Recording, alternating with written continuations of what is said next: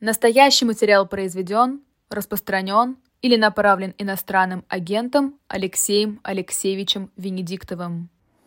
Всем добрый день, вы смотрите и слушаете YouTube канал «Живой гвоздь». У микрофона Лиза Никина, и эта программа «Будем наблюдать» с Алексеем Венедиктовым. Алексей Алексеевич, здравствуйте. Лиза, добрый день.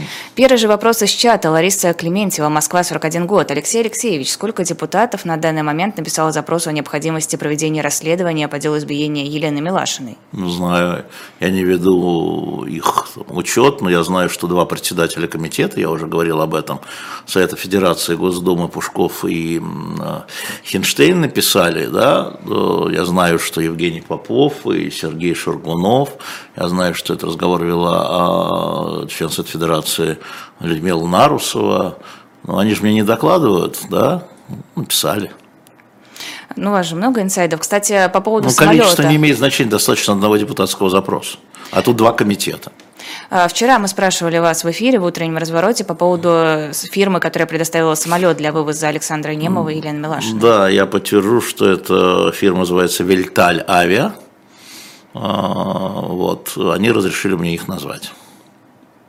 Спасибо им. Да, спасибо им. А, хотелось бы поговорить про ситуацию Запорожской АЭС. Сейчас вокруг нее разворачивается какая-то напряженность. Э, публикуют фотографии спутниковые, где якобы появились на крышах какие-то новые объекты.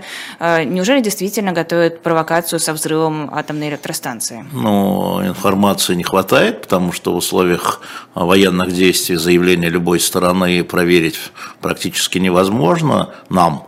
Но вот сейчас, э, значит, председатель МАГАТЭ, это агентство по ядерной энергии, а, э, чьи инспектора находятся на а, Каховской, э, да, атомной, Каховской, на Запорожской, Запорожской атомной электростанции они запросили вот, а, значит, возможность подняться на крышу, пока этой возможности у них нет, чтобы проверить, помещение не заминировано, вернее так, инспекторы МАГАТЭ не обнаружили заминированных помещений, но теперь после заявления о том, что может быть это на крыше, они затребовали себе право подняться на крышу и посмотреть, что там происходит. Поэтому дождемся, пока они это проверят или пока их не пустят. А в каком, кстати, статусе они там находятся? Я имею в виду полномочия. В статусе инспекторов МАГАТЭ. Но они должны просить разрешения. Нет, ну, конечно, во-первых, там идут военные действия, во-вторых, это секретные объекты, и всегда протоколы существуют, когда инспекторы ООН, каких-то э, агентств прибывают на какие-то объекты, э, значит, всегда есть определенные протоколы э, расследования и изучения. А, каковы шансы, что Россия будет использовать этот инструмент, э, я имею в виду провокацию на Запорожской АЭС, для давления на Украину? А, все возможные шансы а, обеими сторонами, Украины и России. Слушайте, это война. Они будут использоваться. Все возможные шансы. Но ведь было же заявление, что в таком случае НАТО воспримет это как удар по своим территориям из-за радиации. Все возможные заявления в момент военных действий тоже учитываются. Э, мы сегодня говорили в эфире с э, Еленой Костюченко, в том числе о том, в какой момент был переломным во власти Путина, в какой момент он решил, что может все. Вот она считает, что это был Беслан. Вы что об этом думаете? Ну нет, а, я, конечно, над этим не думал, что значит перелом. У него все перелом. Я думаю, что его перелом – это когда он первый раз стал президентом, когда человек, как он сам говорит, что он был не готов быть президентом, не хотел быть президентом, как он говорит, не хотел быть президентом, да, а, и вот когда он сел, мне когда-то там а, один глава администрации бывший говорит, представляешь, вот сидишь в этом кресле, не президентском даже, а главы администрации, где сейчас сидит Антон Вайна. И вот справа у тебя кнопка генеральный прокурор, а слева у тебя кнопка директор ФСБ. Крышу сносит. А человек сидит 23 года уже, да, крышу снесло давно, я так думаю. А, то есть перелом произошел давно. А, поэтому человек, который не готовился, не шел по ступенькам, не поднимался, да, он сразу прыгнул и оказался в другой среде. Все остальное это лишь э, реализация его представлений об уровне возможностей. А, и э, туда можно, безусловно, Лена права поместить и Беслан. Ну а что такое в Беслане с точки зрения власти? Да ничего. Да ничего. А, он увидел, что он может э, пожертвовать заложниками, и люди не выйдут против него. Так до этого объясняла. был Нордост. Ну. До этого был Нордост. Нет, нет. Я думаю, что здесь скорее эта история перелома, это когда он смог вернуться после Медведевского интермеца. Ну, грузинская война, конечно, очень важна в восьмом году, и затем возвращение в двенадцатом году его, что вот он смог вернуться и дальше уже никому это кресло не отдаст. Я думаю, что о переломе, вот о переломе в отношении власти он добровольно уступил путь Медве... уступил кресло Медведеву. Надо это помнить, отказался, да, буквально от возможности. И постепенно эта власть начала у него истончаться. Он поэтому вернулся. Он понял, вернулся и уже не отпускает. Я думаю, что перелом 12 год в этом смысле. Ой, кстати, меня не так давно спрашивали, у меня не было ответа, может быть, есть у вас. А люди, которые цепляются... У нас могут быть разные ответы, Лиз. У меня его просто не было, так что э, скорее вы сможете что-то сказать. Человек, который цепляется за власть, который злоупотребляет властью, вот то, что мы видим сейчас в элитах, это человеческие качества или это власть таким образом действует на людей? Нет, у тебя есть некие человеческие качества, а власть Э, развращает, искажает, э, увеличивает. Власть – это как увеличительное стекло оно, э, все то, что в тебе когда-то там было, но было задавлено, оно позволяет тебе, если оно абсолютно, то абсолютно позволяет тебе реализовать свои как лучшие, так и худшие э, черты. Но эти черты уже есть. Она, не, не, на мой взгляд, не создает новых, она увеличивает одни и давит другие. Э, власть – это возможности, а не, а не что-то новое. Возможности для уже сформировавшегося человека, у которого, можно назвать это словом, комплексы, да, а, а можно не называть, а, да, а, она вот, я просто очень хорошо знаю историю римских императоров, и там была эта история очень интересная, она история очень во многом золотых мальчиков, любимчиков народа, армии, которая становилась тиранами. Вот у Сергея Бунтмана в программе «Тираны» у Айдара Ахмадеева, да, вот это есть. Откуда они становились, почему они становились тиранами? Да? А когда ты начинаешь смотреть, они были домашними тиранами в свое время. В них были вот эти черты, тогда они были подавлены, и люди, не, окружение, народ не мог разглядеть, а потом они получали власть, и вот эти черты выходили наружу. А, я думаю, что в этом смысле власть не воспитывает, а раскрывает.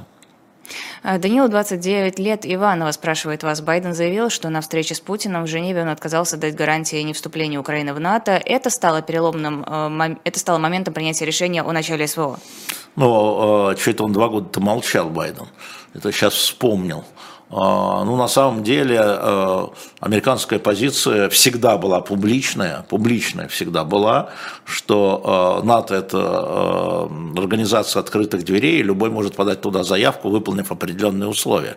Поэтому, я думаю, ничего нового с, в разговоре там Путин не услышал. Насколько я знаю, я пристально следил тогда и узнавал и российскую, и американскую сторону, что там было, там была другая история, гораздо более важная для нас с вами. Это то, что Байден отказался признать что э, вступление возможное Украины в НАТО э, угрожает безопасности России, то, что считал mm-hmm. Путин.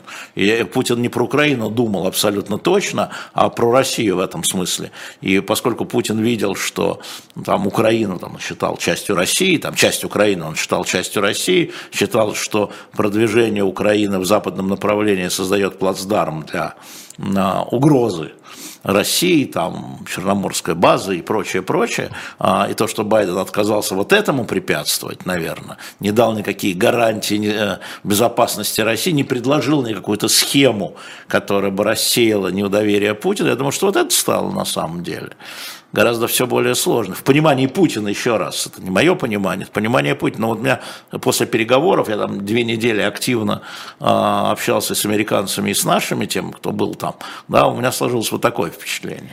А, то есть, действительно, Путин мог воспринимать приближение НАТО к границам как да, перспективу удара. Как. Ну, не удара, ну... Как а, военного вторжения, посмотрите, нападения. У нас, у нас же есть э, пример с Чечней. Путин до сих пор говорил, ну вот до, начала военных действий, там, когда еще встречались, что весь чеченский, вся чечен, обе чеченские войны были инспирированы американцами, которые хотели ослабить влияние России на Кавказе и оторвать часть Кавказа. Он так это говорил, он, видимо, так видел, и потом какие-то документы были, да, что там финансирование какое-то было и так далее. Поэтому, да, это его видение такое, оно существовало всегда. Запад гадит, англичанка гадит, они э, наследственные враги, да, поэтому э, вот в его представлении может быть искаженным, а, это было вот так. И когда а, первая же встреча, и она же последняя, с Байденом, с вновь избранным президентом Соединенных Штатов Америки, показала ему, что а, значит, от него безопасности не дождешься, а гарантии безопасности, наверное, это подтолкнуло его к вот этим решениям, которые привели к нынешней ситуации. Да, в этом смысле встреча в Женеве могла быть решающей. А вы сказали, что Путин часть Украины считает частью России. Да. Какую именно часть? Ну как, Новороссия, так называемая Новороссия, так называемая исконно, как он, как он говорит, я даже боюсь, э, исконно русские или российские земли. Я даже не, сейчас не по границам, по регионам, но так называемый Крым плюс Новороссия, вот так вот. Ну, то есть вот западные части его не так интересуют? Нет, не так интересует. А, про Пригожина сейчас пишут, э, увидела материал, где показаны его маршруты, журналист отследил его перемещение. Ну да. Э, насколько вероятно, что это сам Пригожин летает? Не просто ну, на его да. самолете кто-то перемещается. Ты точно Никина, не двойник? Я не знаю. Уже честно проверять. Вот, понимаешь, да, ну что, ей-богу. Значит, а, очевидно, совершенно очевидно, что в результате э, переговоров, которые были 24 числа, э, Пригожину будет разрешено что-то вывести, а что-то даже оставит, какой-то бизнес ставит внутри России. И очевидно, что, мне очевидно, что ему дали время для приведения, перед уходом в Беларусь э, для проведения, приведения в порядок и выполнения этих договоренностей. А, например, сейчас в Беларуси практически нет никого из отряда Вагнер, у них отпуск до 1 августа, насколько я знаю, они распущены в отпуск. Угу. И приведение в порядок семейных дел, как мне сказали. И э, дальше они начнут, те, кто не подпишут контракт с Министерством обороны, э, они и те, кто захотят продолжать служить Пригожину, они начнут перемещаться в Беларусь после 1 августа. А, а Пригожин, да, летает, договаривается, у него масса бизнесов, что-то он а, закрывает, что-то он, видимо, отдает, что-то он продает, а что-то он сохраняет. Поэтому я вполне допускаю, что он ездит по территории Российской Федерации, поскольку таковы были договоренности. Я не очень понимаю, как именно ему гарантировали безопасность. Мне кажется, когда ты устраиваешь мятеж, и потом спокойно катаешься из Москвы в Петербург. Да, если ты, ты устроишь мятеж, у тебя такого не будет. Но что именно гарантирует ему вот это Ну, чувство? до какого-то числа приведи в порядок, потом угу. уваливай. То есть на честном слове? Ну, на честном слове, тут другого ничего Исключительно нет. Исключительно на доверие? Ну, а какие варианты? А, Хельсинки 35 лет, э, Нико. Если Украине удастся вернуть границы 91 года, что будет с пророссийским населением в Крыму и ДНР? Будет ли опять гражданская война? Вот смотрите, Нико, вы очень умный, видимо, человек, или как минимум очень внимательный. А, это одна из главных проблем потому что когда мы говорим, мы с вами говорим, смотрим на карты, там у нас не человеки, то есть мы говорим про солдат, которые движутся туда-сюда, и совершенно забываем про гражданское население. Это, кстати, одна из историй, которая происходит сейчас с фондом Абрамовича. Давайте я вам ее еще раз расскажу, английским вот этим от продажи. А Челси, Челси там 2,5 миллиарда фунтов, по-моему, значит, а, наконец-то на прошлой неделе британское правительство определило, что эти деньги могут использоваться только на территории Украины. Угу. Да? Я напомню, что в подписанном соглашении было о том, что деньги могут использоваться на территории Украины и пострадавшим от этой войны. Значит, пострадавшие убрали. То есть не на нужды Украины, а? про... не на нужды Украины, не, просто на, на территории Украины. Украины. На пострадавшим, пострадавшим. Вопрос. Это э, как правительство Ее Величества трактует, могут ли эти деньги использоваться в Крыму? Потому что с точки зрения правительства Ее Величества, Его Величества, это Украина. А могут эти деньги использоваться Донецким и Луганским? Угу. Вопрос. Ответа нет. Ну, ответа точно нет, потому что я, нет, я просто знаю, что именно по этому поводу идет дискуссия там, угу. в Британии. И вот то же самое, Нико, о чем вы сказали.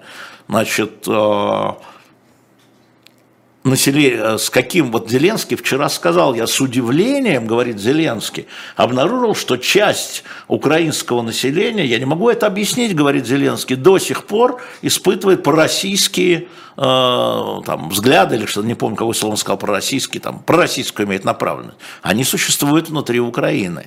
А внутри э, территорий э, там, Донецка, Луганска, наверное, Херсон, там тоже что-то есть. Это всегда самый большой вопрос. И э, вопрос э, о том, что будут с этими людьми потом. Или до того, или после того, или во время того. С гражданским населением я имею в виду. Большой вопрос. Ответа нет. Ответ должен дать Зеленский. Он должен сказать, всеобщая амнистия. Вот вы брали русские паспорта, забыли. Или не забыли, не или валите отсюда, как говорит Подоляк. Вопрос же не только амнистии, вопрос, как поведут себя сами эти люди. Нет, Нико спрашивает несколько, про гражданскую ну, конечно, войну. Ну, конечно, несколько вопросов. Ну, сейчас э, очень трудно э, анализировать, как тот или иной человек себя поведет, потому что он прошел через, э, через военные действия, это гражданское население, да, но то, что зависит от властей, мы можем говорить. То, что понятно, что надо делать, с моей точки зрения. Там, говорит, что вы, вы все, значит, враги, уматываете в свою матушку Россию. Там, массовое выселение, а там, э, кенигсбергские немцы, селезские немцы, там, Косово, там, Сербия и прочее. Вот на что? Пока непонятно, это зависит прежде всего в вашем вопросе, Нико, да, если Украина уходит до 91 года, что она будет делать с крымским населением. Хороший вопрос. А какой ответ? А его нет. А ответ мы можем получить только от Зеленского. Но ему никто не задает эти вопросы на пресс-конференции. Э, Гасан спрашивает, вы много раз критиковали сбор персональных данных ФБК. Да. Почему вы просите участников чата указывать свое имя, возраст и город? Ну, мне кажется, что мы должны показывать разнообразие нашей аудитории. Во-вторых, мне всегда приятно говорить не с набором букв, да, это же не персональные данные. Я же не знаю, вы действительно из города Вильнюс или из города Липецк. Это ваше право указать. Но тогда твой собеседник все-таки обретает какую-то плоть и кровь, что называется, а не просто набор букв. А, я не обязываю, я просто говорю о том, что мне было бы желательно, я больше внимания, они относятся к уважением сам, а, к моей просьбе, а я к них, к их вопросам. Но вы не обязаны это делать, я не могу вас обязывать это делать, это смешно. А, Елена, 57 лет, Балашиха. Интересно мнение Алексея Алексеевича о том, с какой целью в СМИ муссируются слухи о двойниках Путина. Ну, я не знаю. Вы знаете, я э, все-таки... Э, это, конечно, хорошая развлекуха. Двойники – это вообще красивая история. Можно снимать сериалы приключенческие. Э, понятно, что э, это имеет значение, но очень небольшое. Главный вопрос – это же вопрос политики. Да? Проводят ли двойники, скажем, ту же политику, которую проводит Путин? Да, тогда какая разница? Может, никакого Путина вообще нет, а это искусственный интеллект уже давно. И что? И что это нам с вами поменяло в политике, в ведении военных действий? Что это изменило? Да ничего, Елена. Поэтому я, я, конечно, мы, конечно, это обсуждаем, но поскольку, ну, собственно говоря, информации нет, а есть э, слухи, ну, можно вокруг слухов поплясать немножко. Это, с моей точки зрения, исключительно для поднятия рейтинга, лайков, э, развлечений, показания своих глубоких знаний о близких Путина, о том, какие решения принимаются. Ну, мне это не интересно, честно говоря. Я, конечно, за этим слежу. Вот, кстати, по поводу мирного населения, Ольга пишет, я против СВО, я за победу Украины, но если вы пойдете в Крым, я буду защищать его, это мой дом. Это вы кто? Именно ну, судя по всему, вы украинцы, я полагаю, э, вряд ли. Большая, большая проблема, да, большая проблема. Сейчас все предпочитают про это молчать. Я когда об этом говорю а, с западными коллегами, они говорят, мы понимаем. То есть они понимают, что следующая трудность это будет э, то население, которое, э, как говорит Зеленский, э, значит, пророссийское в Украине. Миру мир пишет, Путин отправил БДК перевозить личный автотранспорт отдыхающих в Крым. Как это понимать? Как умышленное подставление имущества гражданских под ракеты или морские дроны? Ну, вы сами имеете право на этих же э, своих автомобилях. Это ваше решение. Он открыл возможность, значит, обращались с такой возможностью. Э, Валерий Дмитриевич Соловей сегодня говорил о том, что в Крыму отдыхающие фактически используются как живой щит. Насколько вы с этим согласны? Ну, не знаю. Не знаю. Я не вижу, что идут военные действия в Крыму для того, чтобы использоваться как живой щит. Но можно говорить о том, что жители Белгородской области используются как живой щит, или жители Харькова, которые атакуются российскими войсками, используются как живой щит. Красиво. Это война. И гражданское население внутри э, ее колбасит туда, да. Это правда. Не, мы же знаем, что и украинские власти не эвакуировали Харьков когда российские войска под этим стояли. И Киев не эвакуировали, когда российские войска под ним стояли. И российские власти не эвакуируют Крым, как вы видите. А, вот эта история, вы называете как хотите, красивенько. Ничего, но по сути, да, вас это не удивляет. А, мы знаем людей, которые не хотят уезжать, мы знаем людей, которые детей не отпускают из прифронтовой полосы, боясь их потерять. Я бы не упрощал. А Евгений, 35 лет, Мариуполь. Поразила статья о россиянах, покупающих квартиры угу. в Мариуполе. Несколько дней не мог подобрать слово, но мне кажется, что падальщики – это оно. А, Евгений спрашивает, как бы вы назвали таких людей, а я хочу спросить, что движет этими людьми? Ну, что движет этими людьми, наверное, надо статью прочитать. Они же в этой статье объясняют. А, к морю, к морю, все стремятся к морю и сухопутной зоне. А, я не покупаю квартиру в Мариуполе и считаю это неправильным. А, по разным причинам, по многим причинам, я бы сказал, не по одной причине, по многим причинам. А, вот что движет этими людьми. А, но они же покупают, они забирают, значит, кто-то продает. Вот, там есть другая сторона, нет? Если слово «покупает», у кого они покупают? Кто продает? Может быть, люди, которые там жили, продают, чтобы уехать из такого города, и кто-то по дешевке покупает. Но в Крыму тоже покупали. Но в Крыму все-таки была другая ситуация, там не было военных здесь. здесь это, а мне, это другие люди. А мне просто очень интересен этот феномен, почему люди настолько в безопасности ощущают себя в городе, который находится так близко к линии фронта. Они ошибаются. Но многие люди совершают многие ошибочные действия. Э, чуть подальше от э, локальных историй, глобальный саммит НАТО пройдет в Вильнюсе 11-12 июля. Пройдет. Судя по вашему лицу, ничего ждать интересного не ну, стоит. почему? Будет создано вот то, что я уже тут месяц говорил, Совет э, э, Украина-НАТО, был же Совет Россия-НАТО, который распущен, да, это более тесное взаимодействие, обмен в том числе информационный, э, стратегический и так далее. Будет принято решение о производстве снарядов, которые не хватает на складах, уже катастрофически не только в Европе, но и в Соединенных Штатах Америки. Вот, вот эти вещи будут приниматься, будет приниматься решение о создании таких военизированных трех округов, скажем, потому что они видят впервые, да, что Россия может реально составлять реальную угрозу для стран НАТО, и поэтому будут создаваться военные округа такие, там, в том числе арктический. А, там будут приниматься решения, там просто люди съезжают. Но с точки зрения Украины, а, значит, Украина не будет принята в НАТО на этом саммите будет там открыта дорога, еще раз подтверждено право, создан совет как ступенька, но Украина не будет принята в состав НАТО. Но, тем не менее, какие-то гарантии безопасности дополнительные ей дадут? Нет. Нет? Нет. А как же вот этот сценарий, как с Израилем? Это после окончания войны.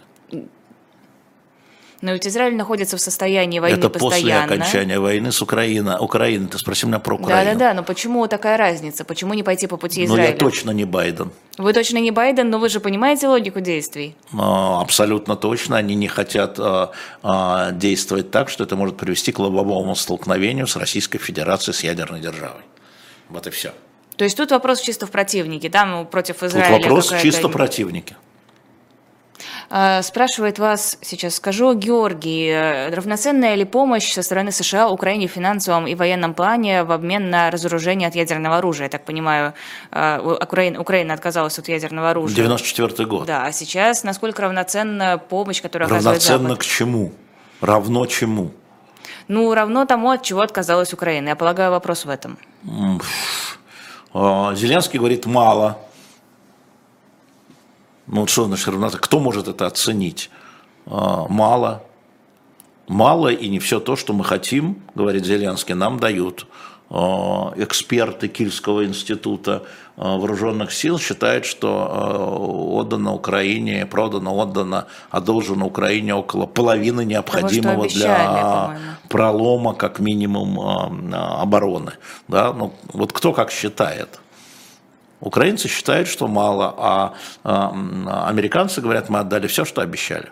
Американцы сейчас еще отдают кассетные боеприпасы. Отдают. Кассетные бомбы использовались давно с двух сторон.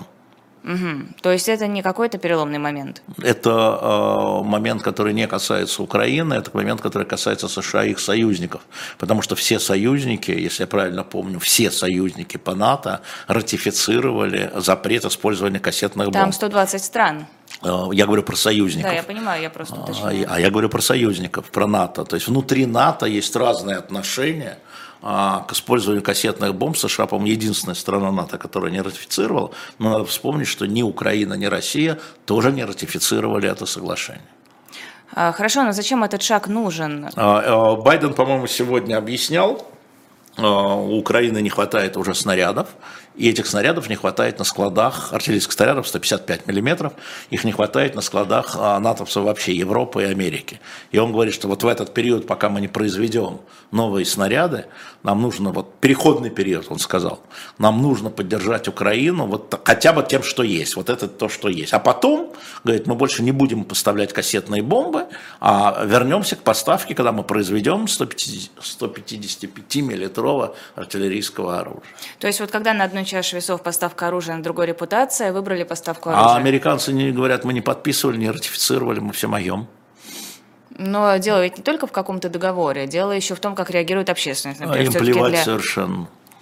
США а, же важно, что думают а, граждане США. Граждане США, и поэтому именно граждане США. Но ну, Им вот совершенно Валерием... плевать, что думает Лиза Никин. С Валерием Нечаевым, э, с Нечаевым мы об этом говорили. Он как раз говорил, что очень много волнений по этому поводу. Люди недовольны тем, что э, Соединенные Штаты решили поставлять... Какие люди? Западная Сколько? Пресса. Какой процент? Мне провести опрос? Нет. А если кто-то говорит, значит, все время надо отвечать на вопрос, сколько недовольно. У них что, были опросы? У них есть опрос, нужно ли поддерживать Украину. 67% да, военными. Да, все. И Байден на это опирается.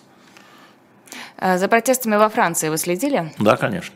А, что хотел нам... сказать, я их организовывал, я потом хотел сказать, я организовал их подавление. Вас потом, потом не сказать, с какой стороны, да, конечно, я следил с самого начала очень внимательно. А, очень пристально, я бы сказал. А как оцениваете произошедшее и какие последствия могут быть? А, конечно же, там на самом деле одно из серьезных последствий, которое еще здесь не обсуждалось, это то, что среди погромщиков было огромное количество несовершеннолетних, которых нельзя привлечь к суду. Угу. 12, 13, 14-летние подростки. И э, министр юстиции сейчас а, вносит в правительство, а правительство внесет в парламент а, изменение закона ответственность родителей. Угу. И не только денежная, и не только штрафы. То есть могут посадить родителя за то, а, что Наказать его... административно, да-да-да, внести куда-то за, не, за, за ненадлежащее воспитание, за ненадлежащий присмотр. И это очень бурные дебаты вызвали во всей Франции, насколько родители должны вот за это отвечать. Вот это одно из последствий. Вообще изменение законодательства – это одно из больших последствий. Еще одно последствие очень интересное. Я сейчас говорю то, что, может быть, люди, не, э, наши зрители не, не, не пропускали, потому что то, что было публично, ну что его пересказывать. А, значит, одна из газет, значит, вы знаете, что протесты, все не протесты, а вот эти беспорядки, они реально беспорядки, а, начались а, с, с того, что полицейский пристрелил подростка 17-летнего, тоже несовершеннолетнего, который дважды отказался остановиться во время контроля полицейского. Он был за рулем мощной машины, Мерседеса. В конце концов, он был остановлен, у него не было прав, а, он, а, когда полицейский заглядывал в окно, и второй тоже, держа оружие в руках, он а, отпустил педаль тормоза, машина тронулась, и полицейский его пристрелил, выстрелил в грудь. Полицейский арестован, ну, задержан, да, начались массовые протесты, ну, потому что он не представлял угрозу с точки зрения очень многих, в том числе политической оппозиции, в том числе бедные кварталы, откуда этот парень. А, начались вот эти протесты, а, и, значит, полицейский арестован. И одна из газет региональных опубликовала полное имя этого полицейского, да, а газеты французские, там есть правила, и даже полное имя этого подростка не публиковали, говорили а, Нагель М, да, угу. вот погибшего, они вот частная жизнь, прависи. То есть, это не только несовершеннолетних касается, это касается Ну вообще, да, да, вообще персонально это идет дискуссия, все время границы сдвигаются, а, жертвы тоже не публикуют э, полностью. Значит, одна из газет собиралась в, твиттере, в интернете, в Твиттере и Фейсбуке опубликовать полное имя этого полицейского и место, где он живет, городок, где он живет. Я, значит, об этом было доложено, соответственно, или они бы запросили подтверждение у Министерства внутренних дел. Министр внутренних дел попросил это не публиковать, потому что персональные данные, это может угрожать семье, потому что семье, естественно, поступают угрозы. Угу. Газета не послушалась, опубликовала твит и э, Facebook, а, значит, стали угрожать семье полицейского, значит, детей вынуждены были забрать из школы, семья переехала под охрану а, в другое место, а прокурор, а, министр юстиции и прокурор республики возбудили дело против этой газеты. То есть где граница свободы слова, где... то есть последствия они вот такие, которые потом продолжаются, да, это не единый случай, да, вот вам ответственность родителей, вот вам свобода слова, потому что полицейский, ну, он выстрелил в подростка, который с точки зрения полицейского, значит, пытался скрыться, а с точки зрения, соответственно, протестующих, э, э, он был совершенно беззащитен, ничего и не представлял угрозы. Вот, вот, вот эти явные последствия, которые затем идут, э, вот события, они уже случились, а последствия идут очень токсичные. Поэтому я с любопытством смотрю, как это все происходит и какие вот последствия для общества, вызывают вот эти беспорядки. Потому что, ну что, ну разгромили бутик, да, ну там 808 полицейских ранено, 808. А, соответственно, протестующих, а, протестующим оказана помощь 357, да, то есть угу. соотношение. Значит, разграблен, там все есть, разграблено столько, сожжено столько-то, поджигали не только бутики, поджигали мэрии школы, свои школы. Угу. Откуда подростки? Свои школы. Ну, глав, главное угнетение – это школа. И там сейчас вот идет э, такая, такой кипеж, имея в виду, что как нам изменить а законодательство, да, очень интересная была дискуссия, когда мадам Ле Пен в парламенте э, сказала, что вот все иммигранты, все иммигранты. И министр тут же встал и сказал, извините, мадам э, депутат, 10% людей а, с другим гражданством, 90% французы. Она стала ему говорить, что да, но это французы, которые родились от иммигрантов. И мне говорит, я родился от иммигрантов. Тут все родились от иммигрантов, понимаешь? Вот так взял такой. То есть тоже дискуссия пошла. И надо признать, что последствием этого является резкий рост рейтинга крайне правых, которые требуют изменить миграционную политику. Которые а, против мигрантов. Да, да, да, да, сократить. И, кстати, это сейчас долетело до Нидерландов, что мой хороший знакомый, слушатель «Эхо Москвы» его знает, он был у нас на «Эхе» неоднократно, премьер-министр Нидерландов Марк Рют, с 2010 года премьер-министр, вынужден был уйти в отставку, потому что внутри его коалиции вопрос про мигрантов такой же. Вот посмотрите, что во Франции. И вот это все идет волнами вот так. Крайне правые поднимаются, это правда. И Трамп поднимается, это тоже правда. Как ответ а, как бы сказать, эм, стабильной части общества на такие погромы. А, как это повлияет на рейтинг Макрона и вообще имеет ли значение рейтинг, рейтинг Макрона? упал среди молодых. Сегодня было опубликовано, я э, листал, просто очень быстро готовясь к эфиру. Он среди молодых, рейтинг президента, ну, 18-24, рейтинг президента упал на 8 пунктов и составляет что-то типа 15% всего. Ни о чем. Ни о чем. А пожилые поддерживают его, но все равно, если бы выборы были сегодня, на первый, он же не может переизбираться, у него последний. Угу. Но на первую позицию выходит мадам Ле Пен, которая идет под лозунгами порядка и борьбы с миграцией. Но тут я не понимаю, протесты же вспыхнули как раз из-за того, что к мигрантам предвзятые отношения, считают, что убили мальчика из-за да, того, что они вспыхнули он... из-за того, и после этого значит, протесты же пошли не демонстрациями, они пошли громить. Угу. Там же, это же видно все, да, поджоги машин, э, громили, э, я тебе говорил, поджигали мэрии, полицейские комиссариаты, школы, которые не имели никакого отношения, да, к убийству мальчика, ну и громили всякие бутики, это тоже было, да. А, Еще вопрос. А, Еще, э, спасибо большое. А, Еще вопрос, э, да, я его потеряла, какой я хотела задать. Э, Хорошо. Про Твиттер новый хотела спросить вас. Я не, не в курсе. Что, не будете скачивать? Нет. Более тысячи иностранных компаний продолжили работать в России в 2022 году, и всего лишь несколько десятков, это на несколько десятков фирм меньше, чем было до вторжения в Украину. Был вот материал. Почему не ушли эти фирмы? Потому что Из каких отсюда... стран? Ну, Вы говорите, ну вот о чем мы, да, опять же, вот это есть манипуляция информацией.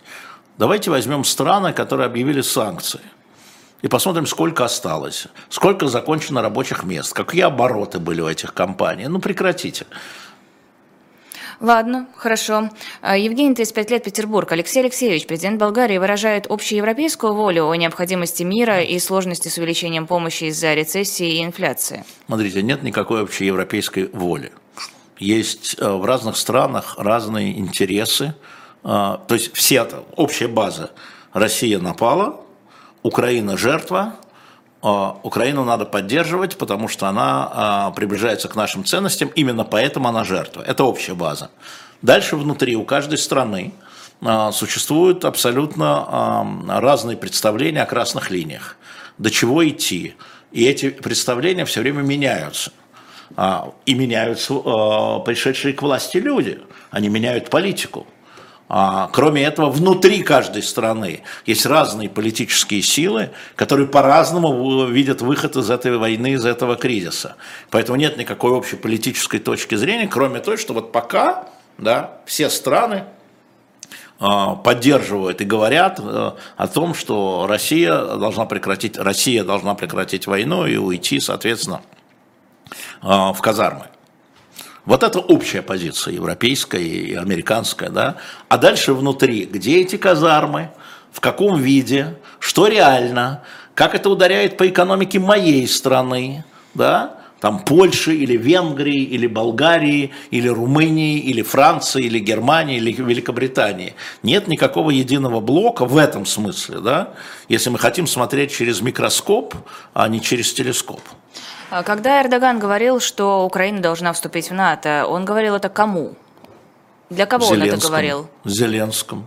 То есть у него нет посыла, что действительно он выступает за вступление Украины в НАТО, он просто поддерживает связь с Зеленским? Ну, я говорю тебе, политические заявления политических лидеров а, мы смотрим нюансированно. Ну да, он же знает, что Украина не будет принята в НАТО.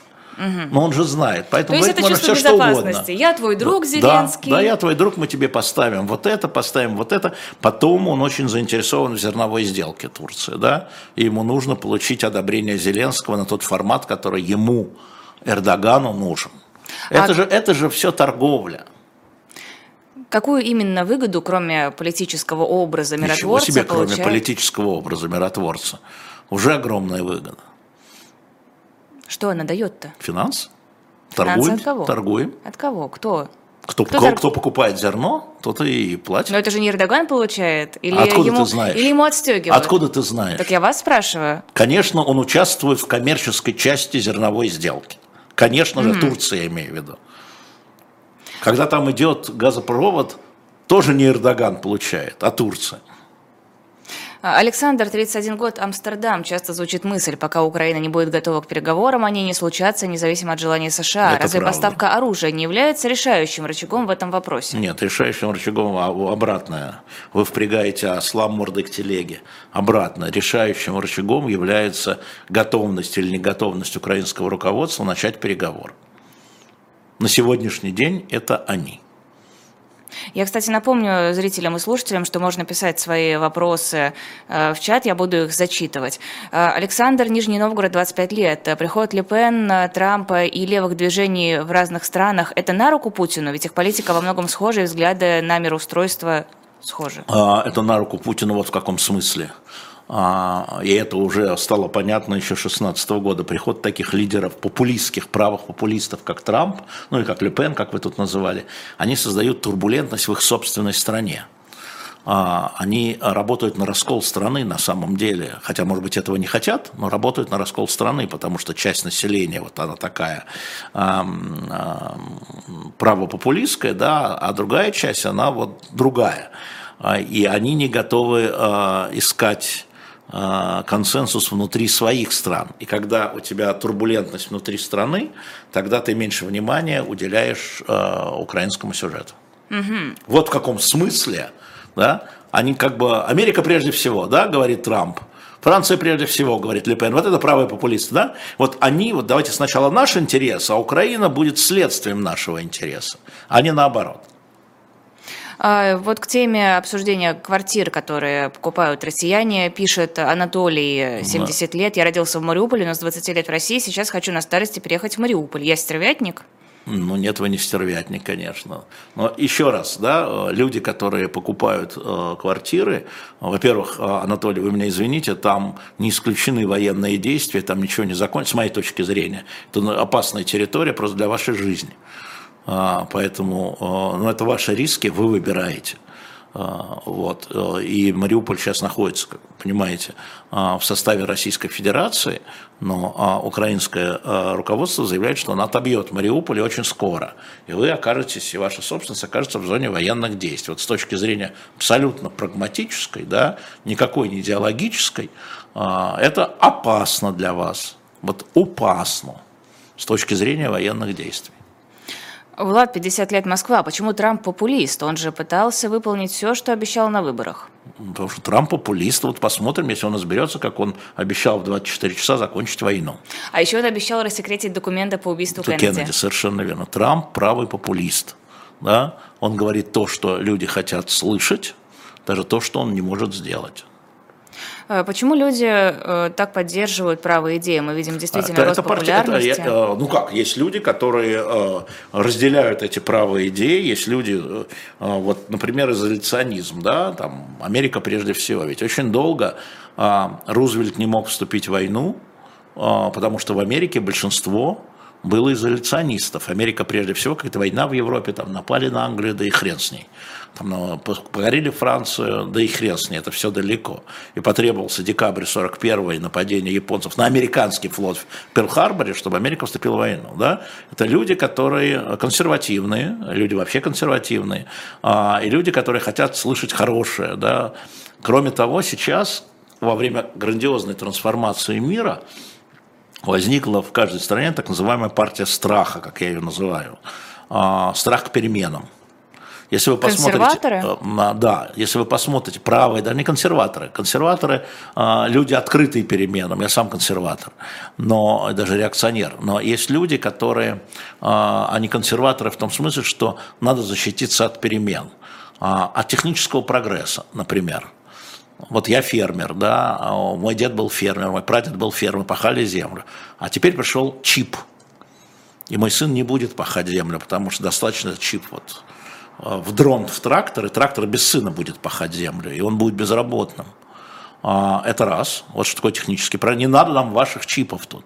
И второе, это миграционные потоки. Приходят люди с другой культурой, они едят по-другому, пахнут по-другому, празднуют другие праздники, одеваются по-другому это страх.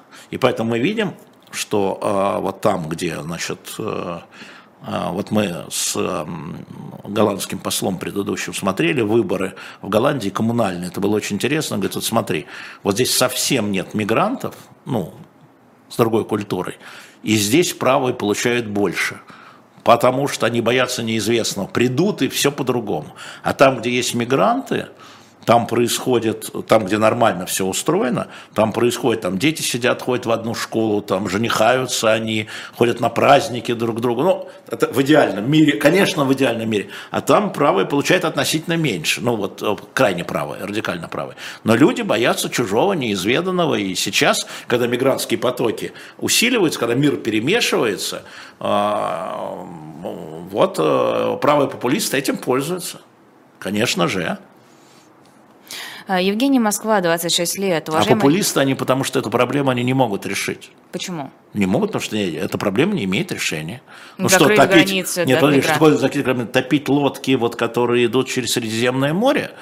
А, с мигрантами из Алжира, Марокко, Египта и так далее, из Судана и так далее. Как? Топить эти лодки? Как? Не знаю, не впускать их, отправлять обратно. Э, куда? В море открытое, все погибли. Это люди гибнут в огромном количестве. Это теперь европейская культура не запускает. И вот поэтому правые говорят, вот мы придем к власти и не будет никаких мигрантов. А как? Как вы это сделаете? Не будем пускать. Как вы не будете пускать? Расскажите, как вы не будете пускать. Это же политика, да? Они не знают как. Поэтому это популизм. А, Евгений, 26 лет, Москва. Уважаемый Алексей Алексеевич, мне кажется по СМИ и комментариях э, в Инстаграме западных каналов, что люди устают разочаровываться в ВСУ и так далее. Бывало в истории, что весь мир условно сначала с одними, а потом компо- э, компонент, оппоненту присоединился. Усталость э, есть. Это мы видим, знаете почему? Мы это видим по э, запросам в Google из разных стран что люди ищут в Гугле. И что они и ищут? Военно... Дело не в том, что они ищут, а дело в том, что интерес к военным а, действиям падает. И только вот такие события, как там Каховская ГЭС, да, ну и яркие события. Там, вот вокруг сейчас Запорожская АЭС, хотя ничего не случилось, ну, уже говорят. Вот саммит НАТО. Но военные действия, все, уходят.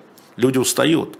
Я вот рассказывал, мы, кстати, продали всего Киссинджера, я хочу спросить у людей, хотят ли они еще, чтобы мы у издательства порылись там, у них там немного. Если да, поставьте плюсик, пожалуйста, пришлите. Есть у нас еще время? Да, у нас еще 10 минут, 10 минут. если что. А, вот поставили, да. А вот если плюсик, да, мы про... И вот Киссинджер как раз об этом, я вот рассказал, говорил, пишет в своей книге, что когда он пришел в Белый дом в 69 году, а, это 68 год, соответственно, выборы, а, Никсон побеждает, да, и приходят республиканцы после президента Джонсона, демократа, и он говорит, что мы посмотрели посмотрели все документы и увидели, что с начала Вьетнамской войны 65 -го года, так, ну, в общем, 65 -го года, то есть за три года, сначала было всеобщее удушевление, он называет три силы. Пресса, Конгресс, ну, элита и население. Все поддерживали Вьетнамскую войну. Против коммунизма, против, значит, там Советский Союз за ними, значит, эти дикие варвары против, это же был мятеж против законного правительства Юга. Когда мы пришли, говорит Киссинджер, уже скепсис был у тех же американцев, у того же Конгресса, у той, у той же прессы, да, и у общества. Начались студенческие бунты в 68 году, и Национальная гвардия разгоняла 68, 69, 70. И он говорит, и прямо при нас в первые два года, о чем мы пошли, э, значит, э, переговоры с, с Вьетнамом в Париже вести. От чего? Потому что наше общество сменило сначала воодушевление на скепсис, а потом со скепсиса сменило на э, против, недовольство войной. И мы вынуждены были заключить с Вьетнамом мир не потому, что Вьетнам нас побеждал, а потому что наше американское общество, наша американская пресса, отдельная сила, и наш американский, он пишет, конгресс, элиты, стали, были за, стали против за 4 года. То есть изменение общественного мнения, вот это такой чисто химический такой, да, такой химический эксперимент внутри одной страны, оно очень велико. Демократической страны, где можно было вести дебаты и так далее. То же самое по поводу Иракской войны после третьего года, та же история.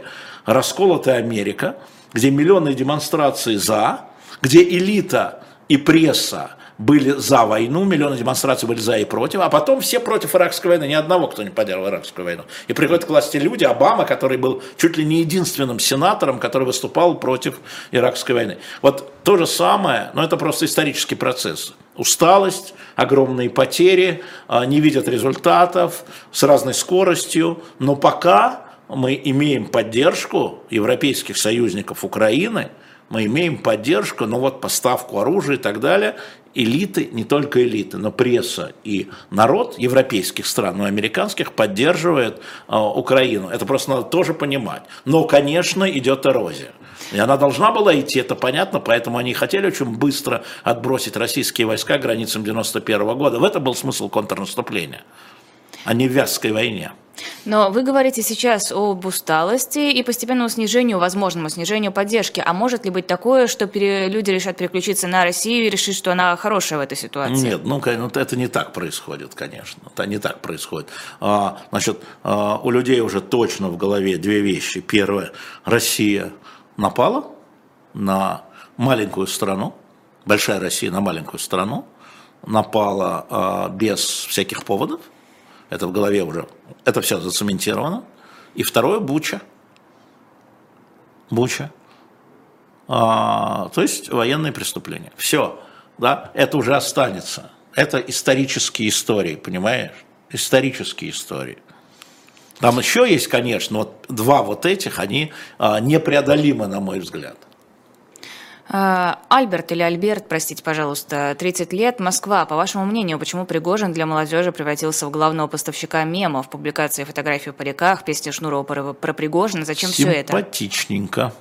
А те, кто это все публиковал, они делают ставку на аудиторию, не на молодежь, Альберт. Да, мы знаем, что телевидение в основном смотрят 55 плюс, такие как я. И это электорат э, нынешней власти.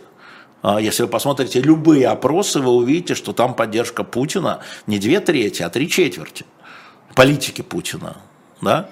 И на них работают, а люди видят, что он смешон. Это же вопрос уничтожения репутации, понимаете, как понимает ее в Кремле.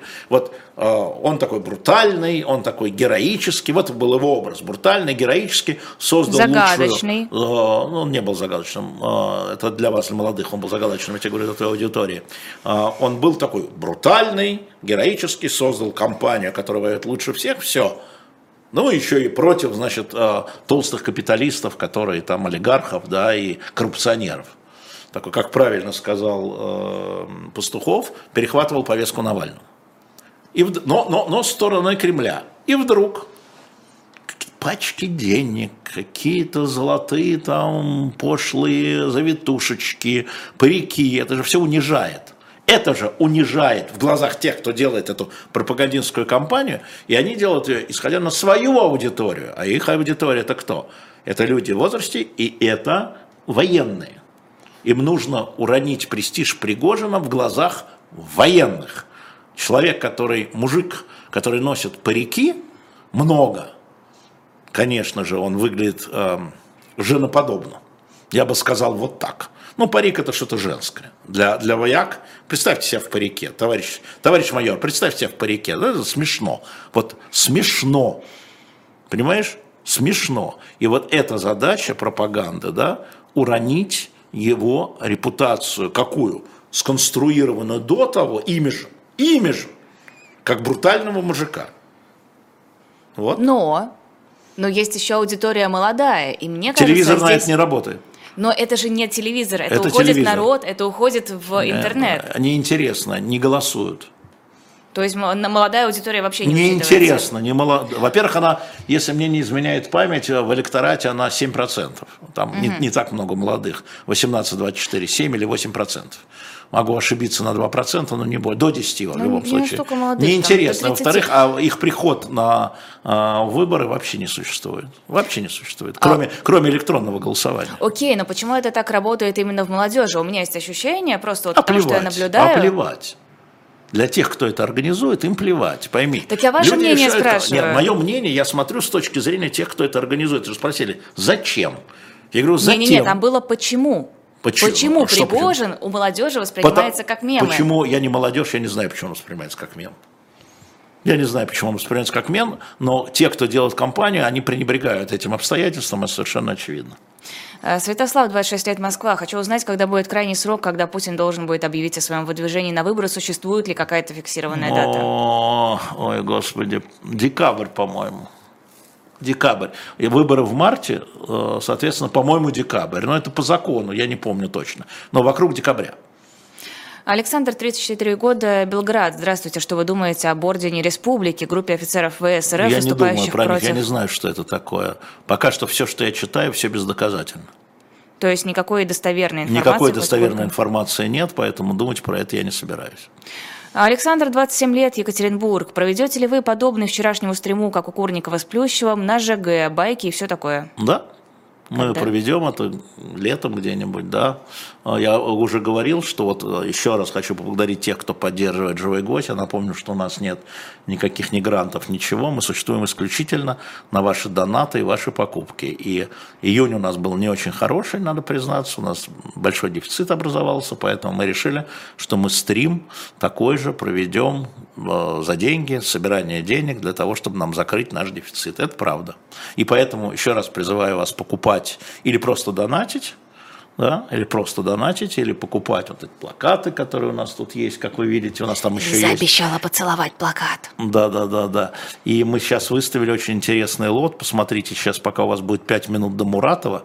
Дмитрий Муратов будет через 7 минут, через 6 минут в эфире. А, значит, у нас есть, мы выставили, нашли подарочные книги. Вот у нас есть дешевые, а есть дорогие. Вот это дорогие книги подарочные. Там Ахматова полное собрание сочинений. А, Ахмадулина, полное собрание сочинений, Гумилев, полное собрание сочинений, Цветаева в такой полукоже, такой подарочный такой, подарочные книги, полный Шерлок Холмс, там же, полный Льюис Кэрролл, там же, вот прямо сейчас, через минуту мы прервемся на 5 минут, зайдите на shop.diletant.media. Напомню, когда вы покупаете либо книги, либо плакаты, либо журнал «Дилетант», тем самым вы даете нам возможность делать следующие эфиры. Вот э, это раз был такой вопрос, и мы проведем ну, такой э, стрим по сбору средств. Э, действительно, но вот э, пока, э, значит, просто покупайте, чтобы так. Да, мы готовим майки, мы заказали 350 маек, аптека за углом вчерашнюю я был, угу. вчера в этой майке, разных размеров размеров, мы тоже объявим и тоже продадим. А если вы сторонник минимализма и ничего покупать не хотите, можете просто перевести сумму, которая э, вам будет удобна, которая вас не затруднит по QR-кодам. Там есть для российских банков и для зарубежных банков. Ссылки те же самые есть внизу. И есть возможность оформить подписку на Boosty. Даже если это будет какая-то маленькая сумма, нам все равно это будет очень полезно. Из таких маленьких сумм собирается наша возможность продолжать свою работу. Это и расширять, Алексей... и расширять. И расширять. Это был Алексей Венедиктов в эфире «Живого гвоздя». Эфир провела я, Лиза Аникина. И сейчас Алексей Венедиктов останется с вами, а на мое место сядет Дмитрий Муратов, главный редактор «Новой газеты» и лауреат Нобелевской премии. Всем спасибо.